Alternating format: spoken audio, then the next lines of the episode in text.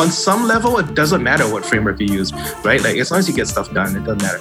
But no matter how good you are at code, you can write the best framework in the world, but if only you use it, then it's not going to have that much impact. So at some point, you have to start scaling community beyond code. Internally, it's more about advocating for what users want in the product, building open source tooling and maintaining open source tooling, deciding what the content is, deciding how to frame and weight the content so like it's not too much on any particular thing because people can look up stuff themselves. They just need to know what exists.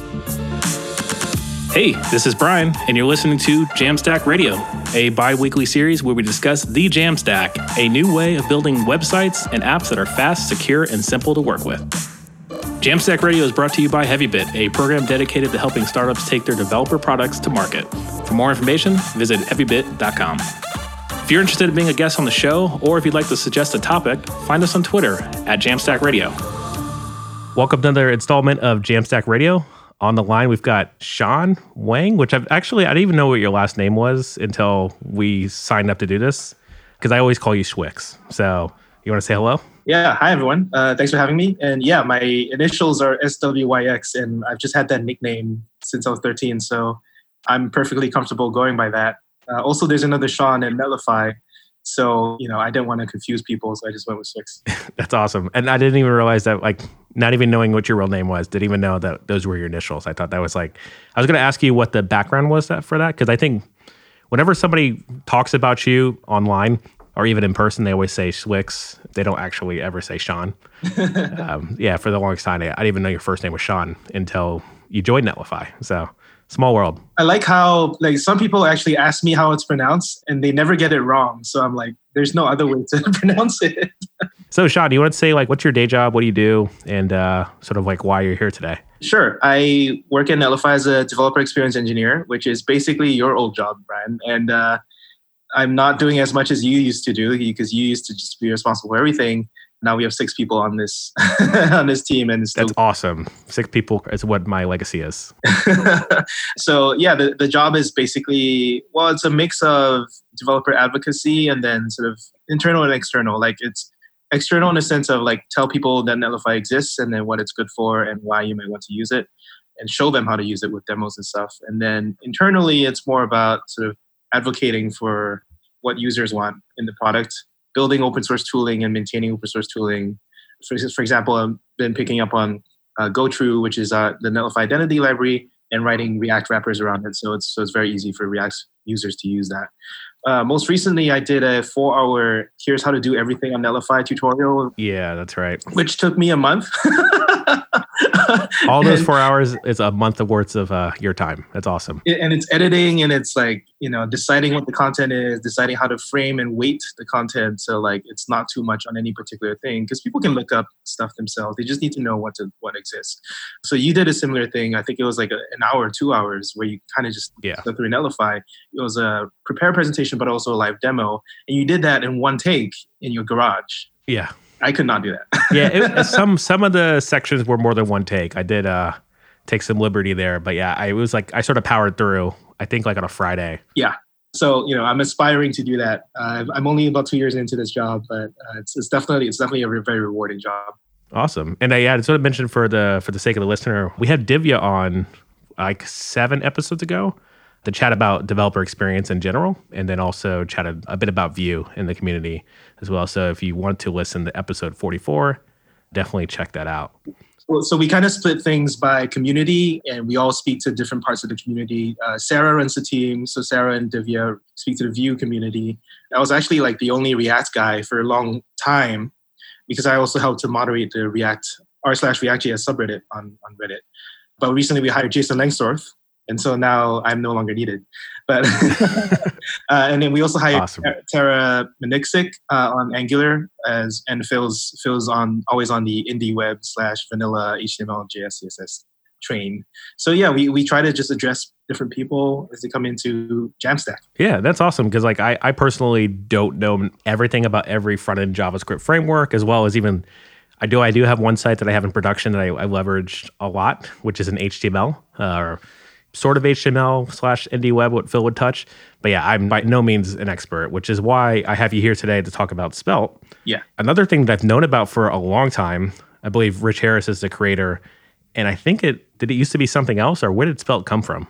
Right. So uh, Rich actually had a previous framework called Ractive, and that was the original sort of idea for reactive reactivity in frameworks. I think it kind of was around at the same time as React, and so Ractive actually had was responsible for a number of innovations, and most well known of it is probably the the idea that you should have single file components that encapsulate styling as well as uh, templating and, and, all the other JavaScript uh, logic components. Obviously, React has not adopted that, but basically every other framework uh, has that. Svelte is a reinvention of, of that approach, basically adopting a compiler approach, and, and, that's a lot of the, the reason for its uh, performance and bundle size, and we can get into all that. But, like a compiler, uh, like as in like Elm, like how they have a compiler that compiles JavaScript less intense, but okay. but philosophically the same thing. Uh, so Elm is a full language. Rich Harris also refers to Svelte as a language, but it's more akin to HTML than it is to Haskell. Like Elm is basically very very much inspired by Haskell. And by the way, if anyone's interested in Elm, definitely go read uh, Evan Czaplicki's Harvard undergrad thesis. I don't even remember my own thesis, but I read his and I was like, this is the most clear elucidation of functional programming I have ever read and it, this guy, this kid, just wrote it. anyway, uh, there, there, are a number of uh, approaches to frameworks, and me being a primarily React person, like my, my day job is still React, I, I, and I've made my career and reputation on React. And I, I still think it's worth exploring other frameworks, and Svelte has a very different approach, which is compiler based. And we can talk a little bit, little bit about that. Yeah, I'd love to hear more about that too. And just like I'm thinking in my head, like, did I have Elm on the podcast? And I went, I googled it, and I had Elm on the podcast, episode 19. So nice. if you want to go down that rabbit hole in compilers, uh, definitely check that out. But yeah, tell me more about Svelte. Like, so compiler based, but more towards the HTML side. Like, what are some other wins? Right. So the thing about Svelte is that every single component looks like a mini HTML file. There's a style section if you want it, there's a script section if you want it, and then there's just like regular old HTML elements. And then there's some template syntax uh, for, for inserting in them, uh, very similar to how Angular and Vue might have it. But the compiler approach basically allows Svelte to cheat at this trade off between having batteries included and bundle size. Obviously, bundle size is very important for the web. But then for developer experience, you want to have as much provided out of the box as possible. Historically, if you just had everything in the JavaScript bundle, then adding features means adding weight in, in JavaScript. So by taking a compiler approach, uh, Svelte is able to say, like, okay, we're going to provide a first class feature for animations, but if you don't use it, we, we won't include it. And same thing for, for state management, same thing for CSS. So it's very much like it's able to do batteries included without the cost of, of JavaScript in, in, embedded in that. So I, I really like that. That's interesting. So like you don't hear many frameworks that have batteries included also care about bundle size, which is interesting that they you can get both of those those wins because uh, like even React, though you get create React app, like most people either reject or don't start with create React app at this point. Well, maybe most people do at this. I, I haven't talked to most people uh, to be honest, but uh, yeah, it's just like kind of those like two things like like the age old programming intro to algorithms questions. Like there's three things, but you can only have two of them. You can't have all three. Right. Uh, it's Svelte like is it all three? Bundled in one? I don't know what what are the three speed. Yeah, I was trying. I was stumbling through like complexity, time, performance. I don't know. The analogy is kind of strange because we're talking about creating apps for the web yeah. uh, instead of traditional programming. So you know, I'm very heavily involved in the React ecosystem, and I know I'm on top of this because I help beginners on r slash React.js. We have a monthly Reddit uh, with a monthly beginners thread something like 500 questions and answers every month. And uh, I hosted one recently. It, it's confusing for beginners to, to have to go and seek out all of these things. So let me just give you like a quick list of like what people in React land typically have to deal with and what is first class in, in Svelte. So like static scope styling, yeah. you typically have to pick from style components, AstroTurf, Linaria, Emotion and, in, in React. In Svelte, it's first class, you use the style tag, just like you would in regular HTML. For transitions, you might use something like a React transition group. In Svelte, it's just a, the transition directive. Animations, you might use React Spring or Framer Motion. Svelte, again, first class. Head management, uh, you might use React Helmet class toggling, you might use the class names tag. State management, you might use Redux and MobX. Uh, all of these have like you know first class citizens. I also really like the accessibility linting. So because the compiler goes through the AST of your entire app, you can actually just build accessibility warnings into your build instead of having to import like a separate ESLint tooling. So this is this whole idea of collapsing your entire toolchain. You're gonna have a build step anyway, right? Especially with the Jamstack, you're gonna have a build step. Like let's let's actually just stick as much in there uh, in in a single pass as possible. So the result is that like typically if you do like a create React app, right? Like that's the default standard way to start a React app typically takes about like five minutes of installing npm packages and and running them. Do the same thing for svelte and you'll see how much quicker it is just because there's so much that's baked in and it doesn't duplicate and it just is designed for speed.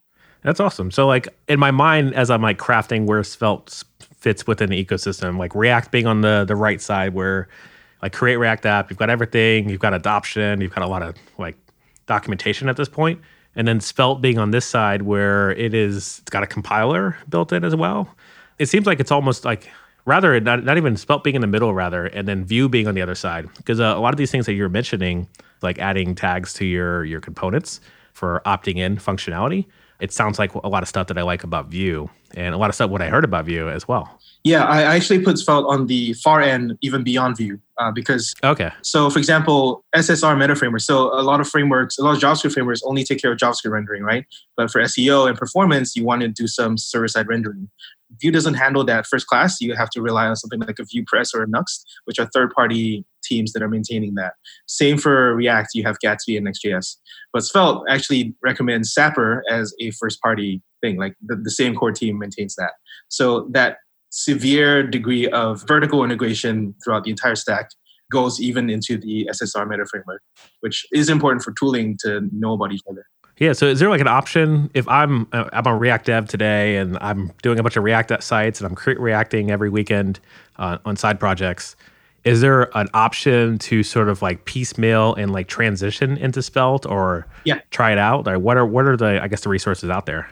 Well, the resources are primarily the Svelte tutorial. So the docs are actually pretty good for something that is a side project of like four people, right? Like if you compare like the, the, the Vue core team is like 30 something people, the React team is like eight people you know full time on this thing. You know let's face facts it's it's a side project of, certain people but the, the, the docs are actually really good. They have a full tutorial that steps you through a REPL because every compiler should have a REPL showing you the before and after of what you write. And it, you, it's literally like any other framework. I would say react and vue and every every framework does this where you just give it um, element to mount on and just takes over from there, right? Yeah. So if you want to interoperate between frameworks, uh, that's the way to do it.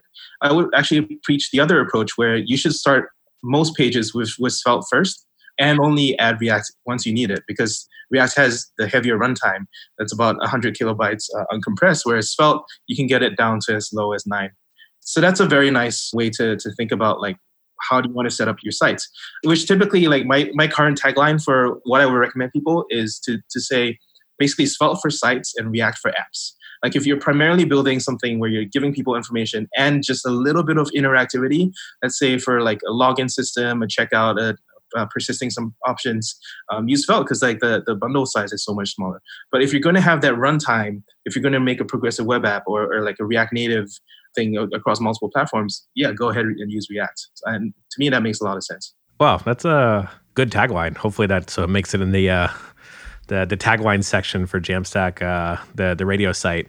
But yeah, that makes a lot of sense, and like it's encouraging to hear that because like at the moment, I'm not really building a lot of apps. Uh, I'm building a lot of one-off sites yeah. and leveraging a lot of like APIs to produce data and then some functions to keep that data alive.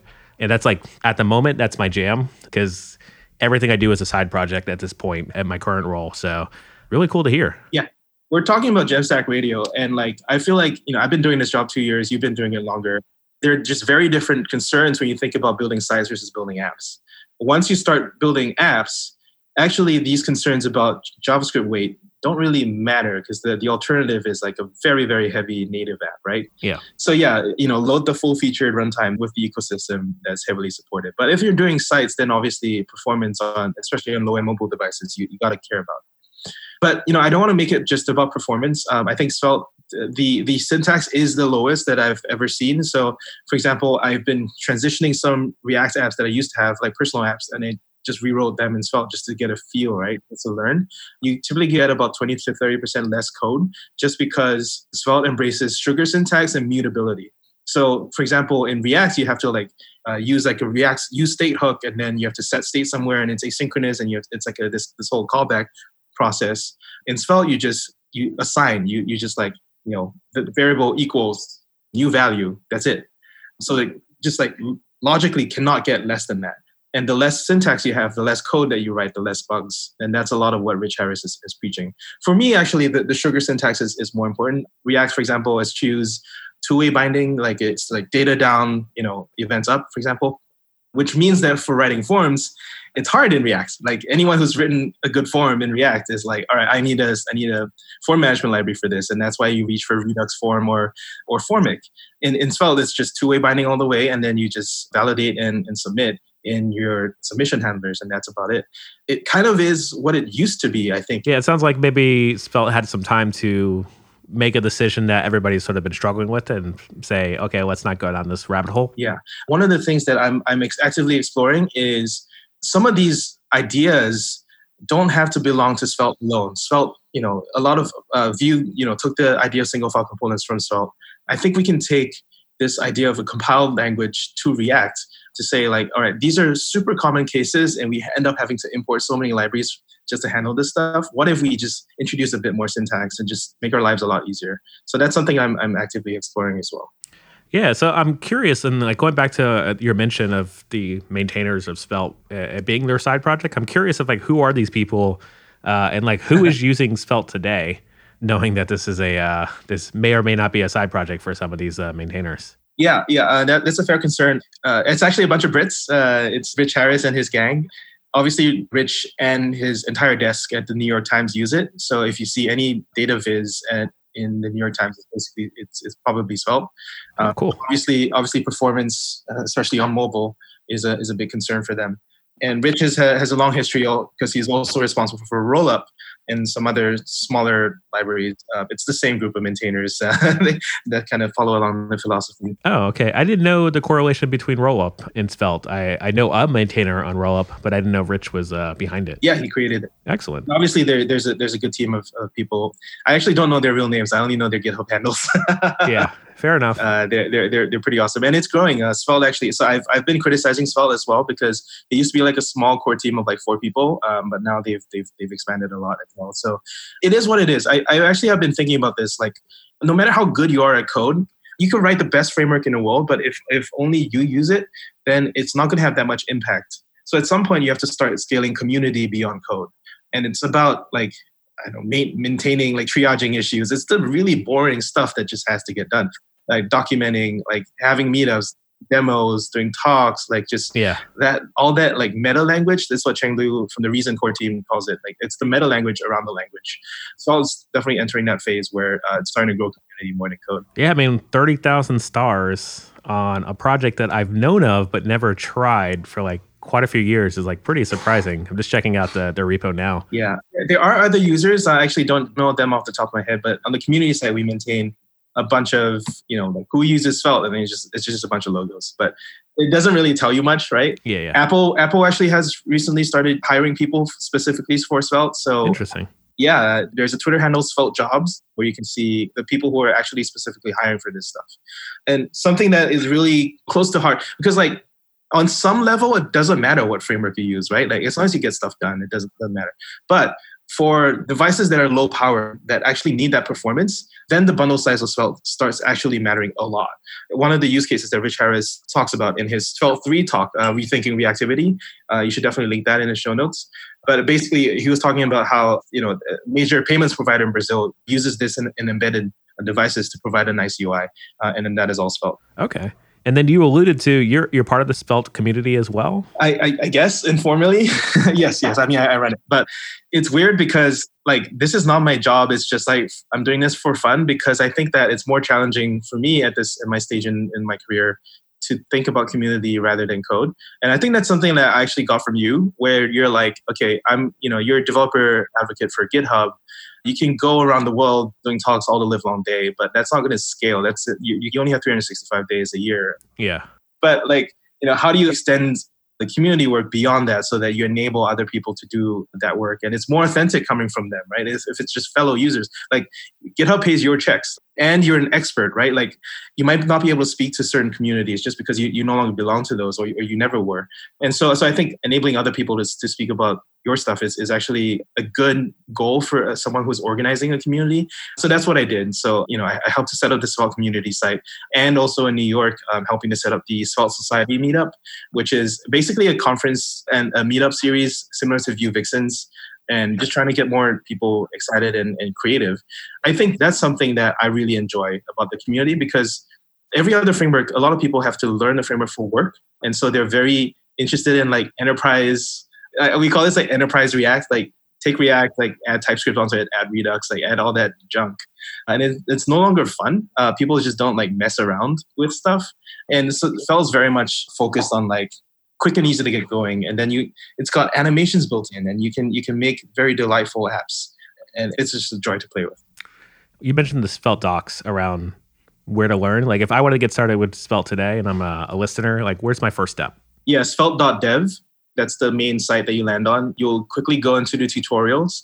So you can either check out the tutorials or if you learn a different way, if you're if you're more of like a like I want to see what the, the big idea is, uh, definitely check out his talks. Uh, Rich gave three talks last year, basically detailing each of the elements of Svelte and how it compares to other frameworks. I'm the kind of guy I, I learned from big picture down.